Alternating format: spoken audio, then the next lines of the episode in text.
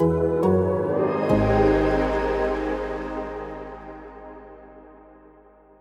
and welcome to the Game Theory Podcast. I'm your host, Sam Vecenie. We're presented by The Athletic. Today on the show, Matt Penny is back in the building for the second part of our college coaching jobs ranking. Penny, we went so long on the last one. It's a lot to go through, though. So I figured we'd come back for uh, a little bit of a second part here. We were going something like four minutes per school, and I figured this would be a good like hour long podcast for us. Uh, the top twelve coaches, uh, coaching jobs in college basketball. That'd be funny if I made you rank the top 25 coaches in college basketball. That would be even funnier because uh, you, I, I, would need like a somebody, not for me. Yeah. I would need a direct line to your funny. text yeah. messages. Yeah. I feel like no, no, no, that would be bad. It, it, it's good we're, we're doing part two. I, I, do feel like I never left, and it's just a, a, very grassroots basketball feel of kind of two in a day. You get a cliffhanger ending, and hopefully after listening to the last podcast, it riled up enough people, but they know the teams that were remaining and they're they're saving their their real hatred toward both of us for after when this one posts. So this is a very difficult list to put together. I will say though, the reason that we cut it off at twelve was that I personally felt that there is like a bit of a line when you go from 13 to 12. Like I thought that that's where the tier breakdown was, to be honest. How, how do you feel about that? Yeah, looking at it, it's probably we probably have two tiers left, and uh, I want to say we probably covered the the third tier and and all elite. So let's not get crazy about saying this is a third rate job or not. These are all outstanding jobs. These are just the top twelve or so that fall in that echelon of of one and two. Do we want to do like a quick little run through again? I'll leave, I'll give you the floor to do this of the things that we're looking at for uh, when yeah, it comes absolutely. to rating jobs. Yeah, it's it's imperfect. Let's let's start there, but it was more program history, what the head coach is paid, location of the school, conference affiliation, fan attendance, if multiple coaches have won there, and ultimately job security. Yeah, budget in general as well, I think is a good one. Like how much money does the university have period um, you know fan base again is an enormous one recruiting base is an enormous one um, just a, a, lot of different things to run through and i, I think that uh, I'll, I'll, be very interested to see what the response was to that podcast because we're recording back to back here. Um, I don't know how angry I made I, all I of you. Too. Yeah. I, I, will assume yeah. that all of you are just very kind and being very uh, positive in my mentions. Um, you know what the funny thing about about you is though is because you are on the other side of the globe and you're whatever ten hours different. You can you post and then you can go to bed and then you wake up around like four o'clock um, I don't say American time, but East Coast time, and, and you must be like flooded when you open up Twitter and the, the bell has a, a, million notifications. So you don't have to like deal with it in real time as like they trickle in, like here's three, here's five, here's 10. You get hit with it all at once. So, like, here's the thing I've been looking at Twitter a lot less recently. Um, it's been great. like, I, I really enjoy interfacing with people but man, has it been great not to see that negativity all the time? But uh, you don't, yeah. yeah. Like I, I really it's, appreciate it's it's it's the yeah it's the Batman thing, right? It's uh, you die and be a hero, or live long enough to see yourself become the villain. It's like we're all going to become the villain in the podcasting world, and maybe this is the one that that pushes you over the top. But if you don't read the negative stuff, you, it can never really set in either. It wasn't negative well, if I didn't hear it. I really appreciate everyone who is very positive in my mentions and is very kind and uh, you know just just doesn't try to bring people down. Having said that, yeah, yeah, the NC State fans are coming, Matt. like, coming after you. We we know your that. list, your show. I'm just a, I'm just a guest here. Uh, I don't know. I don't even have a, a, title. This is the Sam Vecenie Game Theory podcast. So I Pack Pride's coming for us say, "Oh, I had him 12th. I had him 12th. Sam bumped it down. He was the one who put it there." Oh my God, Penny, wh- where is UMass on this list? Uh, ju- just outside, 26th. I, I, did my best to contain myself when we, when we did talk about Syracuse, how UMass is the only team ever to beat them twice in a single season at the Carrier Dome. I, I bit my tongue, but now that we're part two, I, I need to I need to mention it. That's my fun tidbit of the day. Oh man, UMass would be. It uh, happened because we played them in the regular season, and then the NIT they hosted a game, so we had to go there. and We beat them again. Yeah, that's uh, that's beautiful. Wait, were you on the team when that happened? That was yeah. It's my my fifth year, my last hurrah. God, did you? Pl- you might have played in those games then. If it was your fifth year, No shot. No, no. I think I played in two games my fifth year, blowouts, blowouts. and one was senior night. Uh, yeah, of course they're blowouts. I don't know if I said this before, but on senior night they they have you like the frame jersey, and um, I had two of them. So I, I told the coach, I said, "Look, coach, I don't, I don't really want to do senior night again. I did it. I don't want it to be a thing. No, you're going out there. Go out there." So there's like four other guys and me, and they have their framed jerseys, and they gave me a clock. So there's my teammates holding their framed jerseys. Like They're putting their finished basements one day, and I, I'm holding this like little handheld clock that says Matt Penny UMass. Or are we talking like a Flava Flav clock, like a clock necklace? Uh, it wasn't a necklace, but it was probably like that size. Yeah, like a like a really tiny grandfather clock that you put on like your desk or something. Oh my god, love yeah, it. it's love uh, it. all, so all, all the the layers unravel on the pod.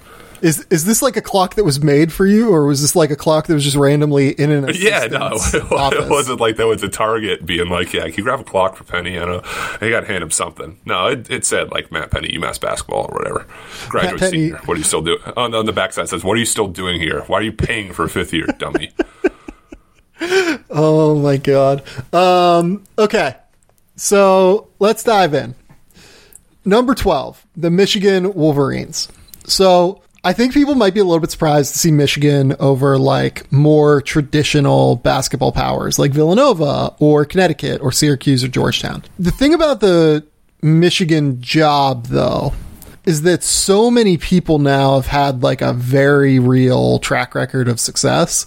Um, like Steve Fisher goes and like recruits the Fab Five and leads them to the national title game. John Beilein uh, leads them to a national title game. Juwan Howard uh, leads them to a number one seed, and uh, where I can't even remember where they went. Did they go to the Elite Eight this year? Yeah, they went to the Elite yeah, Eight. this they, they lost with the uh, the air ball. Yeah. yeah.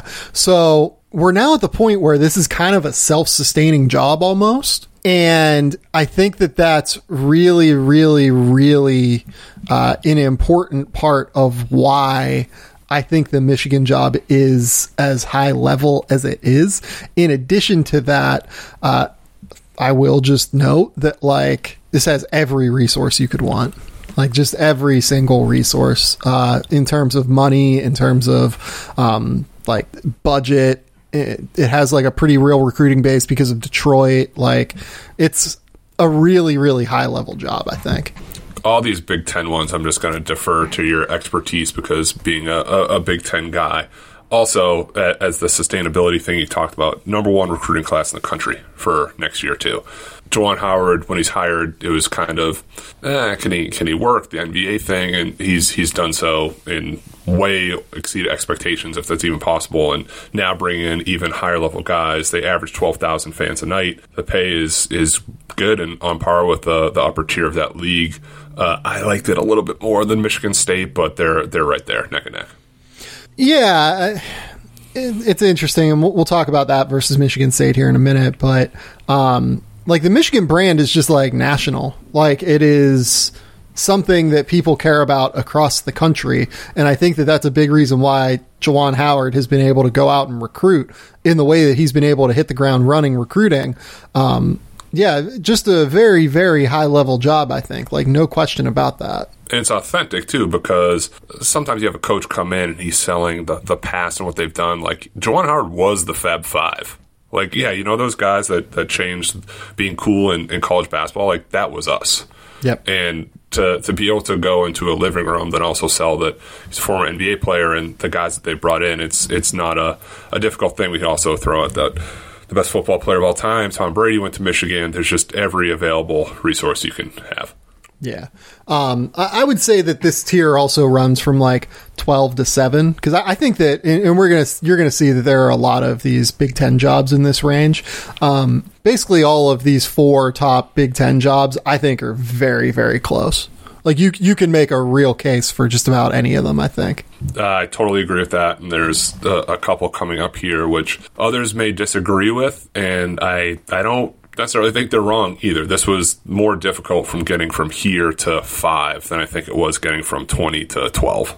Yeah, I agree with that. We we flipped this range from like six to twelve a lot. It's just really, really hard, I think, to kind of navigate all of these schools and all of the different things they bring to the table. So, number 11 is Michigan State. Um, Michigan State really cares about basketball. Like, Michigan State basketball is the show in town, um, even ahead of football, even though the football program has had very real success. And while Tom Izzo is synonymous with Michigan State basketball in a real way, Michigan State also has a real track record of success beyond Tom Izzo. It's not just Tom Izzo that has had the like level of uh, level of success, even though Tom Izzo certainly um, winning, you know, or going to nine Final Fours or whatever he's gone to, uh, is the big, you know, catalyst here. Having said that, Judd Heathcote was the coach before Tom Izzo, was there for 20 years, had Magic Johnson,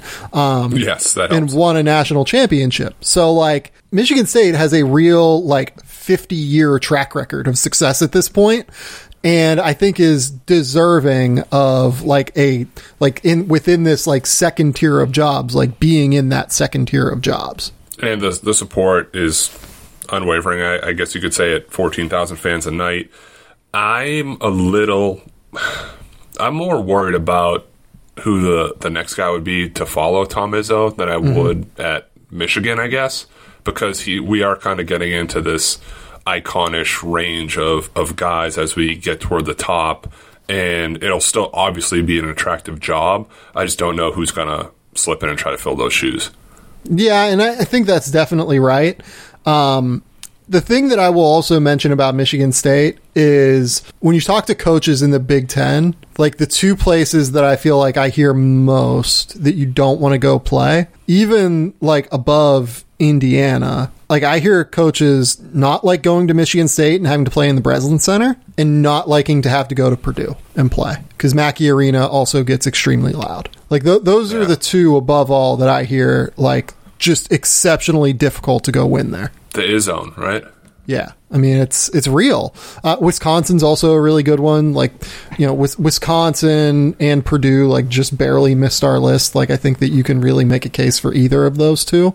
Um, Rutgers is also like a random one that Big Ten coaches talk about, but the two that I hear absolutely are um, Michigan State and then um, Purdue is also a really tough place to play. So I, I, think that the fact that it's as hard as a place to play as it is, the track record is as long as it is. Um, multiple coaches have had this ridiculous level of success. It's very clearly like a second tier, um, top, you know, 12 job in the country of the elite of the elite. You, always have to kind of right. add the asterisk so the the pitchforks aren't thrown at you too. Yeah. Okay. Number 10. So we're into the top 10 now. Arizona. Top 10. Yes. Arizona just hired Tommy Lloyd. You take the lead on Arizona because I think that it's almost everything that you're looking for from a job, especially given that there is a relative dearth of jobs that are this high level on the West Coast. I like them as a, a, great spot on the West Coast. The school believes they have the resources. They want you to be good. They have 13,000 fans a night. They really paid Sean Miller. I don't know what Tommy Lloyd's contract is, but I'm sure it's it's on par toward the the upper tier of this. Lute Olson won there. Sean Miller, he, he was kind of dogged a little bit for not making the Final Four when he was there, but still won. We've gone over that on past pods, multiple Pac 12 titles. And I believe Tommy Lloyd should win there of it can be a, a destination place and you can dip into the talent rich area like California to get guys and has enough of a national appeal that you can get guys on the East Coast too that will pop up and end up at Arizona.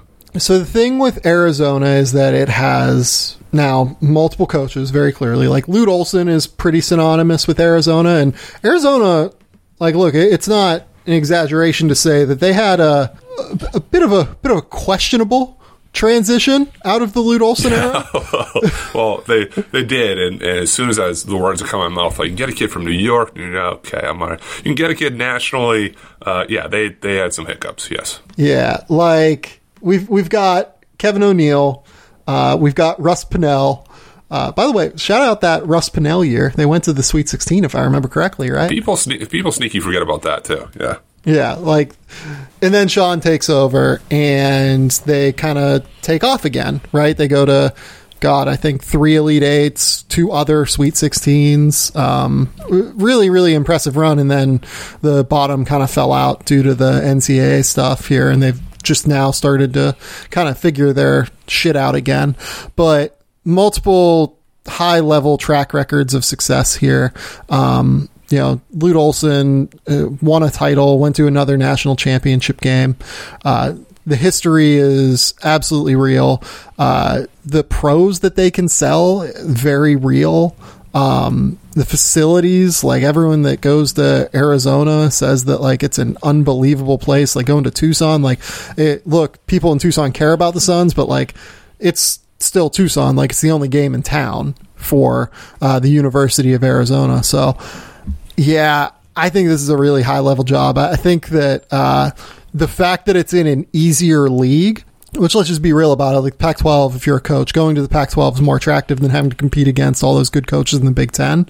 Um, I think that's what pushed it just slightly over Michigan and Michigan State for me. Yeah, and as I'm trying to word this correctly here. It's not the we were kind of knocking Gonzaga a little bit for their league being winnable, but also as a downfall. Like the Pac-12 had a, a, great year this year as a whole, late as it came on with, with UCLA and, and Oregon State, especially and USC had their moments. So th- there's going to be quality wins that you get and quality games you get every single season. You don't have to worry about just running through the league from top to bottom. And I don't have the, the numbers in front of me, but the draft thing's a good point too. It seemed for a long run there that every year, every other year, Arizona had a kid that was in the first round or slated to be the first round.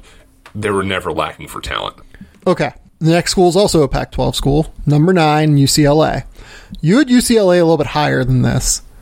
The reason yes. that I pushed you to move UCLA a bit lower, despite the track record of success and despite the fact that it's in beautiful, sunny Los Angeles, uh, if not my favorite place on the earth, uh, probably in the top five. Uh, Los Angeles is just beautiful. God, I miss you, Los Angeles. I'm happy to be in Melbourne, but God, that's an too. aside. Yeah. Um, UCLA's athletic department with the kind of ill-fated Under Armour deal and the resources that they have from the former pros like Kevin Love and uh, Russell Westbrook have really input money into the program. They have beautiful practice facilities those are great. The Under Armour deal, they got it, didn't necessarily work out as well as they were hoping, I think. Having said that, I don't mean to take shots here at the UCLA fan base, but like it's a little bit fickle um, in terms mm. of if they're not great, then it can turn into a circumstance where people tend not to get to the uh, game on time and will just kind of filter in. And the atmosphere isn't as awesome. Uh, having said that like when lonzo was there that place was fucking rocking and it was awesome yeah. and it ruled. Yeah, right. Like yep it was amazing. But like you go to Michigan State, like Michigan State's going to be fucking crazy if they're this year. You know what I mean? Um, if they're this year's level of, you have more options than Los Angeles. I would argue. You do more social options. Yeah, that is indeed correct. that is um, It's uh it's a great job. It, the location's amazing. You have incredible access to incredible players. Um, you know, the fan base, uh, the history is incredible. Like Jim Harrick won a title there. Ben Howland took oh, the team yeah. to three straight Final Fours. Um, you know, you have Kareem, you have Bill Walton, you have all of the guys who are in the NBA right now, like Jrue Holiday that played at UCLA. Um, I think that the the weather, the location is the selling point over Arizona, in my opinion. But man, I, I will say this too: like you're going to feel the heat if you don't win you don't go to the Sweet 16, you don't go to the Final Four like very quickly, you're going to feel the heat at UCLA because those uh, those expectations are real. Yeah, when you have 11 national championships and John Wooden's success and pyramid of success, and there's different athletic department people now, but we could do a, a whole different podcast on the Ben Howland experience and the success he had there. And I guess it still wasn't up to that standard you checked all the boxes I had. It, it's just always going to be considered a blue blood, especially for me. West Coast Power out in the Pac 12. It, it's going to be, eh, I'm not saying it's the best job in the country by any means, but when you start talking about the best jobs, it has to be in that top handful. Okay. The next one is Ohio State. People are going to look at this and go, why the fuck is Ohio State ahead of UCLA? Because you went there, right? Probably. Um, here's the thing about Ohio State. You've literally everything you could ever want in terms of resources. Like every single thing imaginable that you want in terms of money, in terms of budget, in terms of um, practice facilities, in terms of uh, just every single little thing that you need, you're going to get it at Ohio State. They they will pay whatever the money is because they have so much money from the football program and from like all of these different little like monetary like things that they come in that are able to come in that it is just an unbelievable advantage. On top of that, similar to Texas, if you're not great at Ohio State, like it's pretty okay. Like you're going to get real job security and patience at that job to kind of figure things out if you don't come in and just hit the ground running. Like at Indiana, you're going to have to come in and hit the ground running immediately. Uh, honestly, I think at Michigan State, like those fans are probably going to expect you to hit the ground running immediately. At Ohio State, like nobody even looks at the basketball program until February. no one looks, but there's a top seven job. Yeah yeah, the, what stands out for me, and I think I had them eighth initially, is you do, despite what you're saying, they do two years ago, the average attendance was 14,000. Yep. They pay their head coach. Multiple guys have won there. Jim O'Brien had success. Thad Matta had success. Chris Holtmann's having success. You do have support throughout the entire athletic department. And didn't go there, can't speak to it, but I've been told a great college campus as well unbelievable college campus. Uh, arguably one of my favorites, given that I went there and I absolutely right. love it. Um, but man, it's just incredible. And the other thing about this is like, look, I don't like the arena. Like Schottenstein Center is not very good. It's kind of like, it's kind of cavernous. Like I think that that's the reason that like I had it below Indiana, um, which is still coming on this list. Like it's just like cavernous in a weird way to where like the fans like you go to Duke and the fans are just fucking at the like court level, right? There's right on top of smaller, but yeah. Right. Phog Allen, it's just right on top of people. Like the Schottenstein Center is more of like an NBA arena to where everyone's kind of like pushed back a little bit and it's not as you don't get that crazy home court advantage unfortunately that you get at a lot of colleges.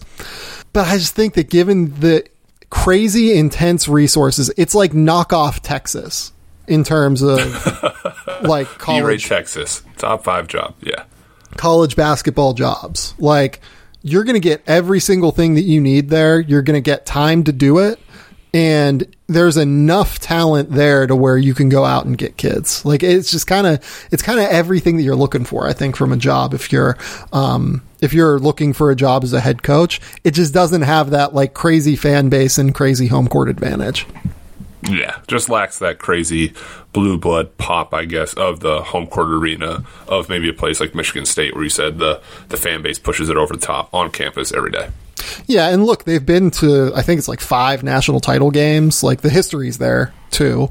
Um, you know, they have pros. Like you don't have to worry about that. Like that it's easy to sell the fan base. You know what I mean? Like it's of course. Yeah, it, it's it's a good job. Okay, let's take a quick commercial break and then we'll be back with the top seven.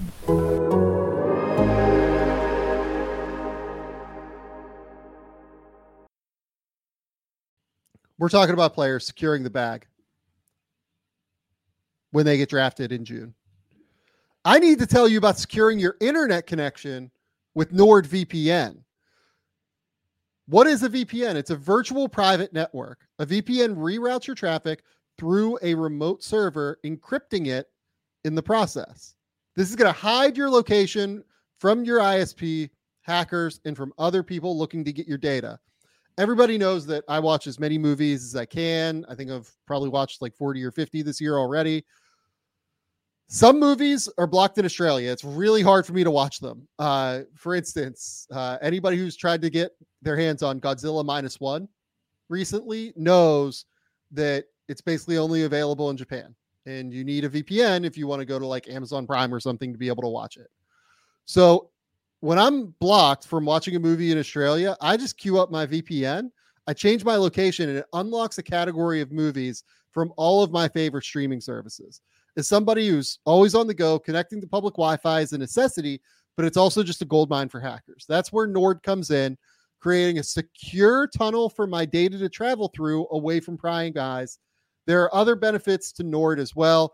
Your browsing history is yours and yours alone. Your virtual location is masked from those who seek to track your every move. It's like having a force field around your online identity. NordVPN also goes the extra mile with threat protection. Malware, trackers, dodgy ads, they're all going to get blocked. It's like having a shot blocking big around your devices 24 7. Game Theory is offering an exclusive deal for NordVPN. You're going to get four extra months and up to 75% off subscriptions. Just head to nordvpn.com slash game theory, G A M E T H E O R Y, to claim your account. Plus, with Nord's 30 day money back guarantee, you've got nothing to lose and everything to gain. Go to nordvpn.com slash game theory to claim your account. Nordvpn.com slash game theory. Guys, I can't emphasize enough uh, how much I use Nord every day of my life. Uh, Nord is a fantastic sponsor for us. So go support Nord, and it's a great product. So nordvpn.com slash game theory.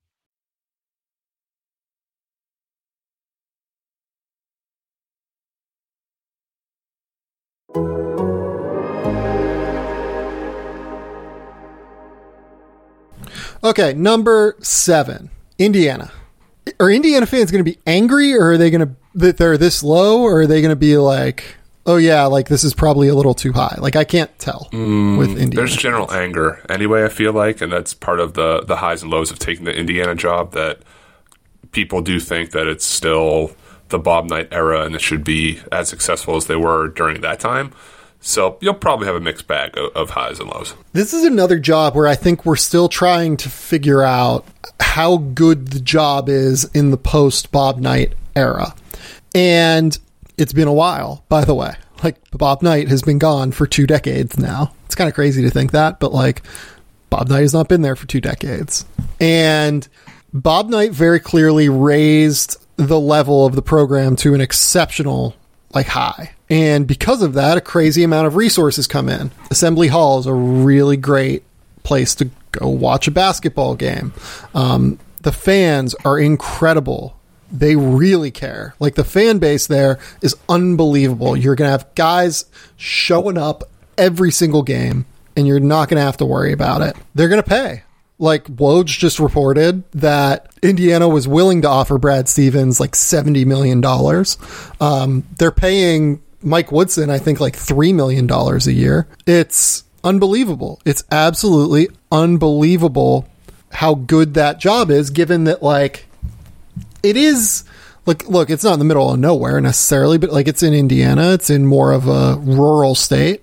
But the state is so basketball crazy that it's a self-sustaining recruiting place too. This Yeah, job you- really you has get those kids. Yeah, I- I would say that like there is like a mini tier here from 12 to 8 for us and then like 765 is another tier and then the top 4 are a tier beyond that even like I, I would say like this is a I- Indiana's job is just exceptional I think I think it's a really good job the Hoosier hysteria. The state is obsessed with basketball, all the way down from youth to, to high school basketball games as well. Kids grow up or should grow up dreaming to play for Indiana. They've had some success, more success lately with in-state kids. Mike Woodson hit the ground running, and we said he had to hit the ground running. He did with a with a good staff and retaining kids, and just got Tamar Bates to commit. That kind of speaks to when a kid like Tamar Bates, who had an unbelievable senior season just now at IMG Academy and was was committed to go to Texas and decommitted with a coaching change to consider Indiana with everything that he had, I think also speaks volumes to the, the history of it. And now you have a,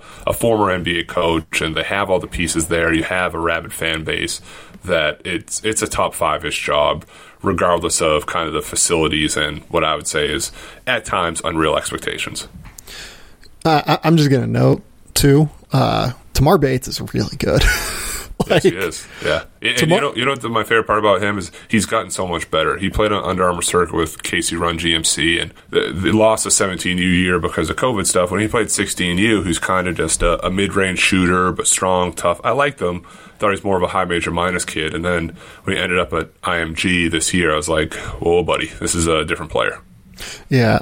Like Tamar Bates right now is number 44 composite, it looks like, um, according to 247. He ain't that. He is, he is, I don't know if I want to say drastically better than that, but like Ohio State has Malaki Branham coming in next year. Um, I like Tamar Bates more than I like Malaki Branham, unfortunately, Yeah. as a player. Uh, well, with with Tamar too, and maybe we talk about a draft pod eventually. He, he is this kind of culture carrier type guy where he plays so hard and he he raises the level of intensity on the court on both ends too. like like Kentucky has like Nolan Hickman coming in. Um, I, I think that Tamar Bates is better than Nolan Hickman.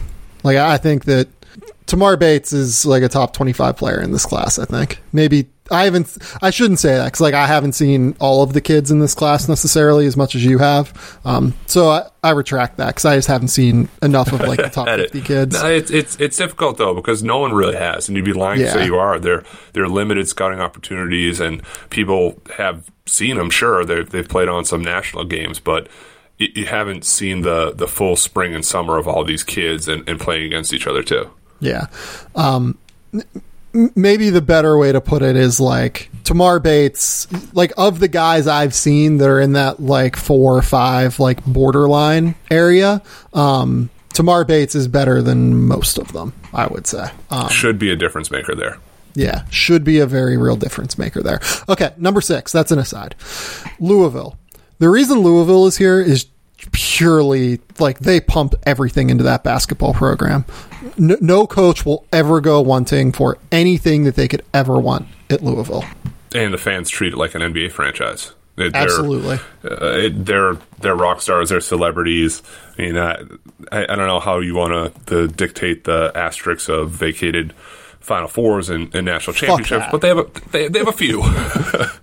yeah, two, three, eight Final Fours, ten Final Fours, whatever. It, it's a handful. uh, the last, You know what happened? coaches- You know what happened in those games? They won the games. I don't give yeah, a fuck that's about what they tell me. They, things. Yeah, they didn't do the the Minority Report or, or Men in Black thing to erase my memory. So I, Right. to me, they to me they still won the games, and the last two coaches there have won national championships too, if I'm not mistaken. Prior to to Chris Mack, which shows the you're able to do that with with more than just one head coach. Yep. No, I think that's totally right. Um, anything else on Louisville? It's kind of like a simple one. Like it's No, it's simple. Huge, huge fan support. They pay their coach well. Uh, it's it, it's in a region where they can go out and get guys, and they have. And there's there's success, a, a long run of success. They've pumped money into facilities, into their dorms, into their fitness stuff. It it checks a lot of boxes. yeah. We might have messed up not having them ahead of Texas at number five. Texas is number five. Um, the thing about Texas is that a they will pay an insane amount of money. B the amount of money that they are willing to pay also filters into every single thing that they offer all of their coaches and staff. Um, I don't know if you knew this, but have you seen the coaching staff that Chris Beard has put together uh, at Texas? Oh man, you you haven't been on Twitter lately, but I sure have. Um, Oh man, um, just just an outrageous staff in every way, shape, and form. And the only way that you can get Chris Ogden to leave UT Arlington, Chris Ogden was making you know real money at UT Arlington as a head coach. Jerrance Howard was considered or is considered one of the like up and coming great recruiters in the Big Twelve. Rodney Terry was making, I think the number was like 700 at UTEP. This is the confusion of the the 1.1 million. He's he's making that much there, and we're laughing though he's making more as an assistant coach now. Like, um, and then they have like Ulric Maligi, Bob Yeah, Donald. you're you're Ulric is is really good. Who came with them? Bob Donewald. Dude, I, we're also missing that on the carryover for staff. I'm assuming Matthew McConaughey is still on as Minister of Culture. if, if there's a better staff, I haven't seen it. No, this is the best staff in the country. And You said that. I'm turning my phone off. okay, yeah, I'll delete that. I'll delete it. Um, or keep running. This is an incredible amount of resources to put into a staff. The only way that you end up with a staff like this, like most coaches wouldn't even like ask to get a staff like this. They'd be like, "Oh yeah, like we can we go out and get like one or two of these guys?" The only way you can go out and get them is by putting like 4 million dollars into the um like bank of Yeah, assistant pool. Yeah. assistant pool. Yeah, that's what it's called. My brain broke for a second. Um, and say, go get whoever you want. And like, so, I mean, like, I'm sure you've like my text messages is blown up with like, you know, hearing what Chris Beard got in his like the amenities that Chris Beard got like in his um contract. I mean, it, it's gonna be the the amount of money that you get to go to Texas is unbelievable. The amount of resources you get is unbelievable. Um, and you get all of this while having a job where people like care about basketball in the Big 12 for sure. Um, and people care about basketball at Texas, but like, I mean, you're going to get some time because Texas football is everything. Um, it's the only thing that like truly matters.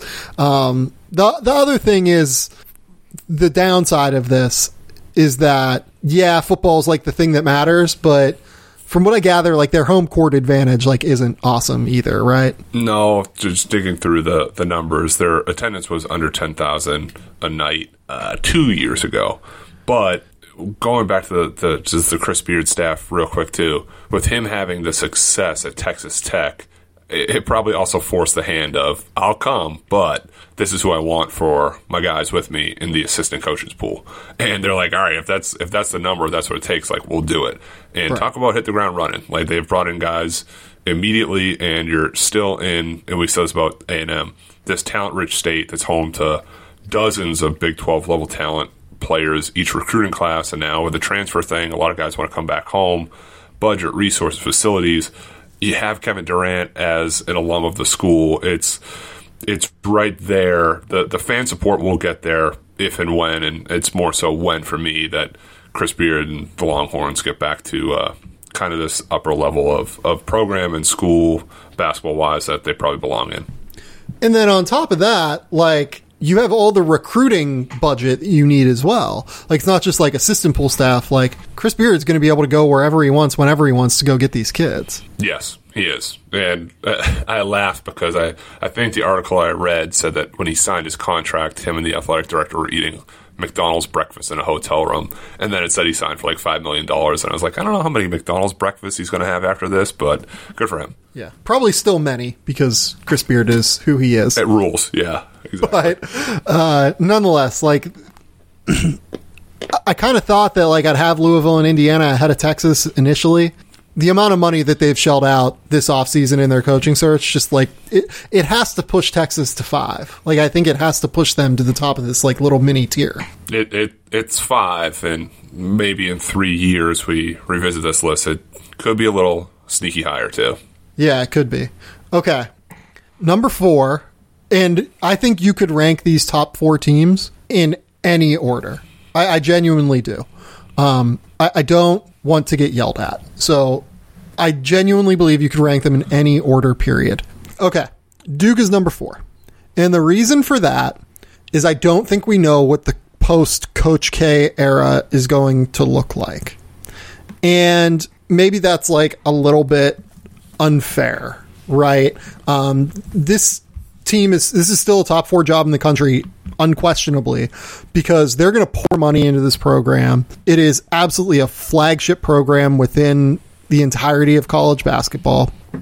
And look, like it had success before K got there. Like K is not the first person to go to Duke and win games, right? Like it happened. It, it they went to Not to, the not, end. not to this level. Yeah. Yeah, like they went to the NCAA championship game under Bill Foster, like in 1978. Like it's it's not a uh, It's not a nothing job. And I think that like it's still going to be successful long term. But man, the much in the same way that John Thompson casts a shadow on the Georgetown program, I think that K is going to cast a shadow on the Duke program to where I just wonder what it looks like where when he's gone. Um, they don't really have like a guy set up next, which is fine. Like you don't have to have the next guy set. Uh, most of the jobs on this list don't have the next guy set. Um, but I, I just don't know what it's going to look like beyond that. Um, and that that confuses me. I, I, don't know what to do with Duke. Do you, the, the positives here are unquestionably that Duke has like arguably like the best amenities in the country. Um, outside of like one other program that'll be at number one and number two, uh, even like Texas maybe yeah, one case of that. Yeah, right. Um, you know, the home court advantage is unbelievable, an incredible home court advantage. Like it's splitting hairs at the top here. It's un- undeniably just like you don't you can't go wrong picking one or the other. Um, but this program is built on K, and it's hard. Like it's hard to know what this is going to look like after. I guess they're so synonymous with each other with Duke and Coach K, and you can make the argument for a couple other schools where we'll mention here shortly thereafter. But he's been there since 1980. So for me, I guess it would be recency bias to say for that long a period of time, 40 years or whatever it is. But they've had 42 first round picks. I think I counted 28 in the lottery, five national championships. The, oh, like we don't even have to to run down the, the accolades of what they've been able to to do. One of the best, if not the best, home court advantages in college basketball. They they pay him uh, uh, plenty of money. I don't know what that number will be for the next head coach, but yeah, just my hesitation is what it looks like for the person who has to fill Coach K's sneakers whenever that actually happens, whether that's a, a guy within the Duke family or not, it's going to be a, a tough thing to kind of establish your own spin on things where if you talk a couple of these other jobs immediately the new head coach can kind of say we're keeping the the past traditions but this is the new way of, of doing it. And then on top of it i mean look like this is duke is one of the 15 best schools in the country something like that like 10 best schools i, I, don't know what the rankings are right? Um, it's hard to get kids into Duke theoretically. Like theoretically, yeah. It, how, how, much will that change if K leaves? Like, will we? Yeah, it could. It could. There, there are academic standards. You can't just get anybody in, and it, it is a little right. bit higher. I, I, don't know how it balances with some of the other places we've mentioned. Definitely somewhat of a concern. I, I wouldn't call it like a, a crazy thing to worry about, but it does give you a little bit of pause. Yeah, and when we're talking about this top tier, like it's all splitting hairs. You know what I mean? Like Duke has one of the you know two best fan bases in the league. It has um, a history synonymous with success beyond only one other school in the league, and maybe even like two or three other schools in the country. Um, you're gonna get ex- you're gonna get exposure if you go to Duke. Like oh, you're gonna no be seen yeah, yeah. everywhere. part of the brotherhood. You're part of the brotherhood at that point. Yeah. Um, the amount of money, the amount of uh, resources they throw into recruiting, the amount of um, like players in the area, by the way, too, like North Carolina. Um, you can go up the coast a little bit and find really good players. Like Duke is also a national brand to where even after K leaves, they're probably still going to be able to get players. So um, a genuinely elite job. I-, I had it just at number four, and I had it below, for instance, Kansas um, at number three. So I'll let you take the lead on Kansas. Uh, what do you think of this Kansas job? James Naismith, the inventor of basketball coach there and started the basketball program in 1898. Wilt Chamberlain is an alum. You have the allure of Allen Fieldhouse, 15 first round picks since Bill Self was there. Like some of these others, they are the show in town. That's where people like really put you on this other pro athlete type of, of feel vibe. It, it doesn't feel like a, a, college town. It feels like another pro team. You have a rabid fan base.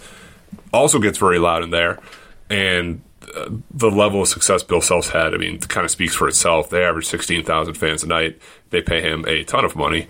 Uh, I, I think that for Bill Self Larry Brown has won there. I think the next guy, it, it's you never want to follow a legend like him either, but it's set up where if it were somebody, I'm trying to think of even like a name who could be. We don't have to do that right now, but it wouldn't be a, as big of a, a bump or an adjustment period as it would, I would argue, at Duke with like a coach guy.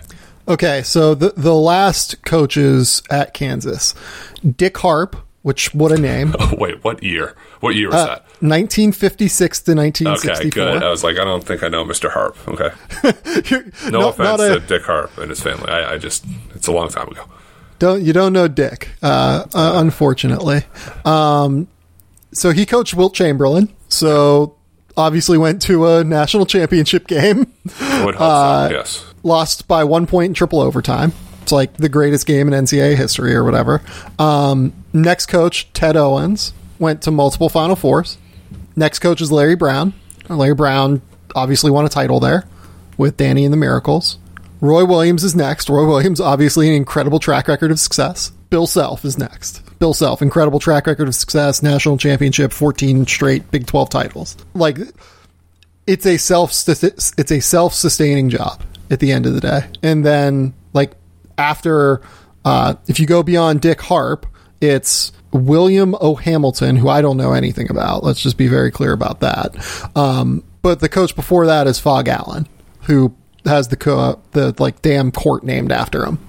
So yeah, that helps. yeah, like look, it's just a the reason that it's ahead of Duke is that it's all of the same amenities, all of the same home court advantages, all of the same um, resources, money pumped into the program, national brand. Maybe you could make a case that like Duke is the national brand of college basketball, whereas Kansas is like a top five national brand. I won't parse hairs with that. That's fine. But every single coach at Kansas has had a Wins. ridiculous yeah. amount of success. right, right. But Like- that's kind of, but we're saying that though. I don't want to say it's unfair because Coach K's just been there for, for so long. But when you're there since 1980, it's like you didn't even have the opportunity for those next rung tier of guys to show that you can also do this at Duke. Yeah, I get that. I think that's reasonable. I also went back to 1956, Yeah, you dug. Um, yeah. but like I I totally get that, and I think it's like completely reasonable um, for you to bring that up. Um, number two, North Carolina. I'll let you take the lead on North Carolina. I went back and forth initially with Duke, North Carolina, Kansas, what that was, because yes, it, it, it is splitting hairs. And if those, I mean, well, North Carolina just did open, they kept in the family with elevating Hubert Davis. Duke and Kansas, the line would be significant for really upper tier head coaches, maybe NBA guys trying to get those jobs. With North Carolina, the pay was very good. I'm sure Hubert Davis still being paid well. 20,000 fans a night, seven national championships. You have the Michael Jordan affiliation. You have the mystique of the Dean Dome, the history of, of Dean Smith there. You get kids on campus and they can breathe in that this is the place that, that Michael Jordan played. The national championships were won. You're in a great area. You are the show. It's not a football school. This is a, a basketball school. There's everything that you would need as a recruiting tool and base at that school than I I would say almost anywhere else than maybe the, the number one school on the list. I, I think it's very close with Duke, but I I, Yeah. I did give North Carolina a little bit of a nod. I think all three of these are just so close. Like it's really splitting hairs. The reason that I went, I gave North Carolina the nod was just like the history of pros versus Duke's history of pros. And I think that as we enter an era where more and more kids only care about getting to the NBA, that it wouldn't surprise me if like North Carolina being to pitch, being able to pitch uh, Michael Jordan etc., uh, is a little bit more effective than Duke. But Duke has also built like a national brand on like the one and done. Um, Right? Yeah. It's I mean, you have it's you have Zion Williamson, you have Brandon Ingram, you have Jayson Tatum. Like they've been able to do it recently Yeah. too. But sure, the the depth of North Carolina with maybe more success through the years, and, and Duke was knocked on that for a while, but they've definitely turned the corner into being really good, productive pros. and, and look by the way, like North Carolina has had incredible highs with two of their long term coaches. Like Dean Smith was there, wins many you know, wh- whatever, like multiple national titles, etc. Right? Um, Roy Williams is there, wins multiple national titles, unbelievable success, etc. They had the down period with two coaches in the middle there with Bill Guthridge and Matt Doherty to where it wasn't as successful, right? Like we don't necessarily Talk know about for that. Yeah. right.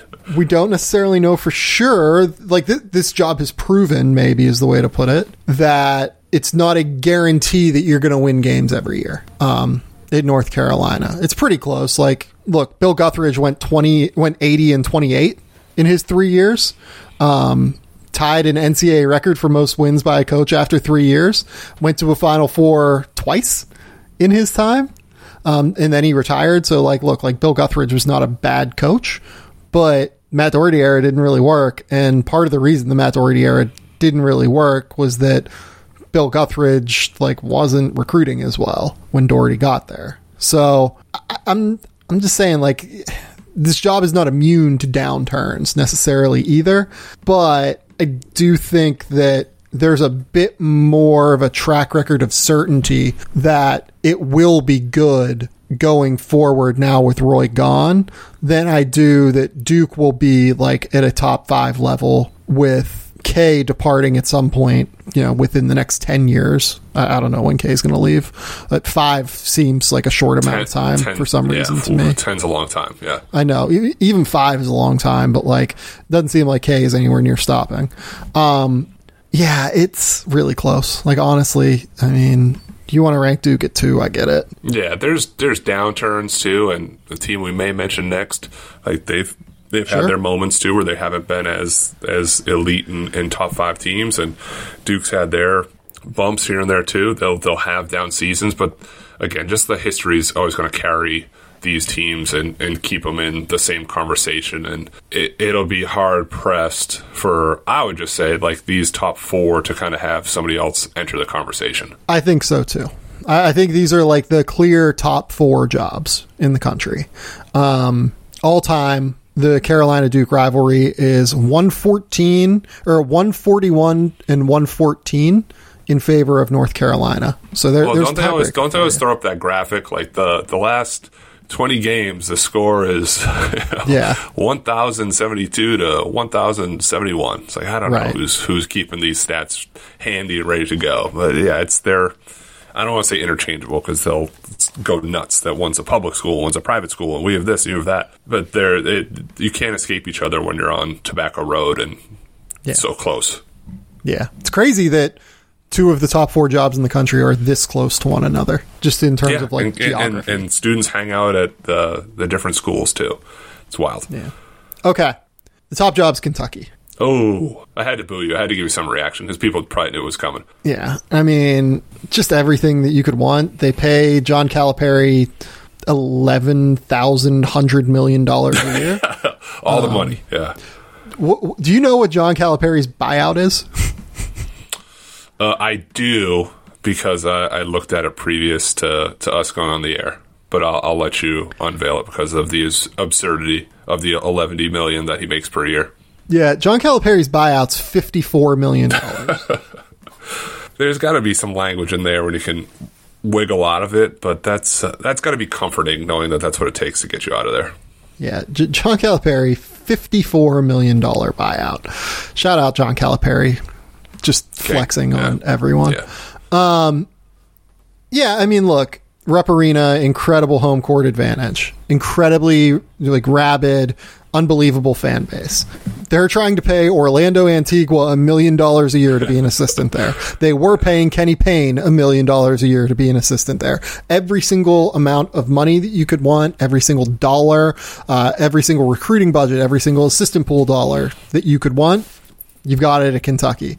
Um, every amenity in terms of facility, every amenity in terms of um, like nutrition and what, whatever you're looking for, like it's it's Kentucky. Like it's unbelievable. they're actually they were second in attendance just by like a thousand off to to Syracuse for highest in the country for seasons 31 first round picks under John Calipari 19 in the lottery they're in the SEC have the eight national championships and the fans really the, the support is, is crazy. And I say that because I played there during the Tubby Smith era, 2000, whatever, six or so. And two things really stuck out to me. First, they have like a, a program that you buy or, or whatever that has the, the, the pregame stats and they have like a page for donors. And if you go to like some schools, the page will be like, I don't know, five names or whatever. They have like the tiniest print ever and squeeze like a million names into like five pages. Like that's how much people care about giving back to the program.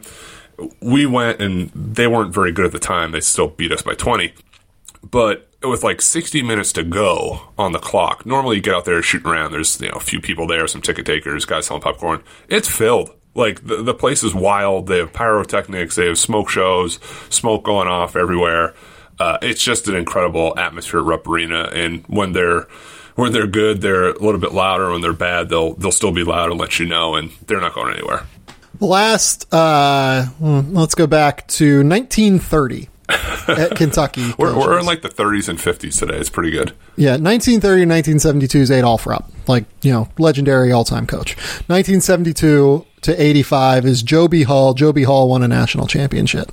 Eddie Sutton gets the job in 1985 for four years. Elite Eight, I believe, in the first year, and then was 25 and five in the third or fourth year, and then like had the like scandal or whatever, and they had a two two season postseason ban, like all all that thing. Um, next is Rick Pitino. Rick Pitino won a national title, correct? Yeah, Pitino won a title, right? Yeah. I'm like losing my mind here for a second.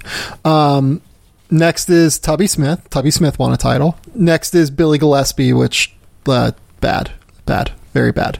Um, yeah, B- Billy Gillispie was the wrong hire there. Uh, what a what a disaster. And then John Calipari, 2009 to present, uh, obviously has won a title, been to many Final Fours, and has built Kentucky uh, into the one and done brand that it is now. So just ridiculous. Like it's absolutely unbelievable that since 1930 they've had one blip basically um, in terms of it not working at Kentucky. It's just it's the best job in the country, I think. They, they also expect it to work though too. I mean, they, they do. They, they, they want you to win Final Fours. They they prefer national championships, and even when you have 25 wins, they're going to let you know about those five losses. And if you lost in Sweet 16 and you had all this talent, all these first round guys, why don't you do more? So you you do have to live with that and knowing that it, it's definitely Camelot, but the the fans there expect they expect Camelot on the back end too. They want championships. Yeah. Um, just absolutely insane, in my opinion. Um, Okay, that's the top 25 list. Who is going to yell at us most? Oh, I, I haven't really. We, we've done mostly draft stuff, so people for the most part are, are pretty nice and pretty pleasant. I'm guessing. I'm guessing this is a different world for for me. Maybe for you, I don't know. NC State probably. Uh, I don't think Louisville fans will be that mad about where they are. Maybe Indiana. Like I don't think any there's going to be any deep state like UCLA fans mad about where they are. Yeah, I don't know which one. Which one do you kind of think? Um, you could tell me Syracuse fans are upset at twenty. Um, I, I think NC State fans will be mad. Um, Wisconsin and Purdue fans, I think, are the sneaky ones that yeah, some, some Big really Ten. There's a lot of Big Ten love, and they weren't really mentioned in the same category. Right. I guess. Yeah, uh, I have some concerns, but this was fun. This is a perfect like downtime, um, like in the middle of like you know draft prospects just starting to work out, and also after the NCAA season, in the middle of the coaching carousel or right at the end of the coaching carousel, just kind of a perfect little um, little downtime activity. I felt like for us to do on the podcast. It was sort of like somebody dropped an idea in the ideas box and we just read it and said, "Let's do that. It's good." Yo, Love you it. had the conversation. Me too. Let's do it. Let's do the ideas box. It's amazing. It's my favorite thing on the planet. Um, Penny, tell the people what's going on in your life. What's going on in my life? Just trying to gear up here for July, live period dates, stuff being lifted. Know more about that in the next few weeks, but for the time being, I'm beating my head watching old game film and G League Ignite and Euro League and trying to just keep up on all the draft happenings on Twitter, Matt underscore Penny. Um, I'm there. I'm available. Don't yell at us too much. A little bit's good, not too much. Go, go see Matt at one of his uh, events and yell at him, please. yeah, you can do that. Hey, dummy. NC State should be 15. All right, man. Good to see you. He he's the tall one. He'll be Yeah, you'll find me. I'm the tall one on the sidelines. Yeah. Oh my god! Uh, this has been the Game Theory podcast. Please remember rate, review, subscribe. Uh, I have a few things that have come out over the past week and weekend, and I think I have to file a mock draft early next week. Which uh, oh boy, uh, that'll be that'll be enjoyable. Um, thank you for listening. Hopefully, you don't yell at us too much. Until next time, though, we'll talk soon. Bye.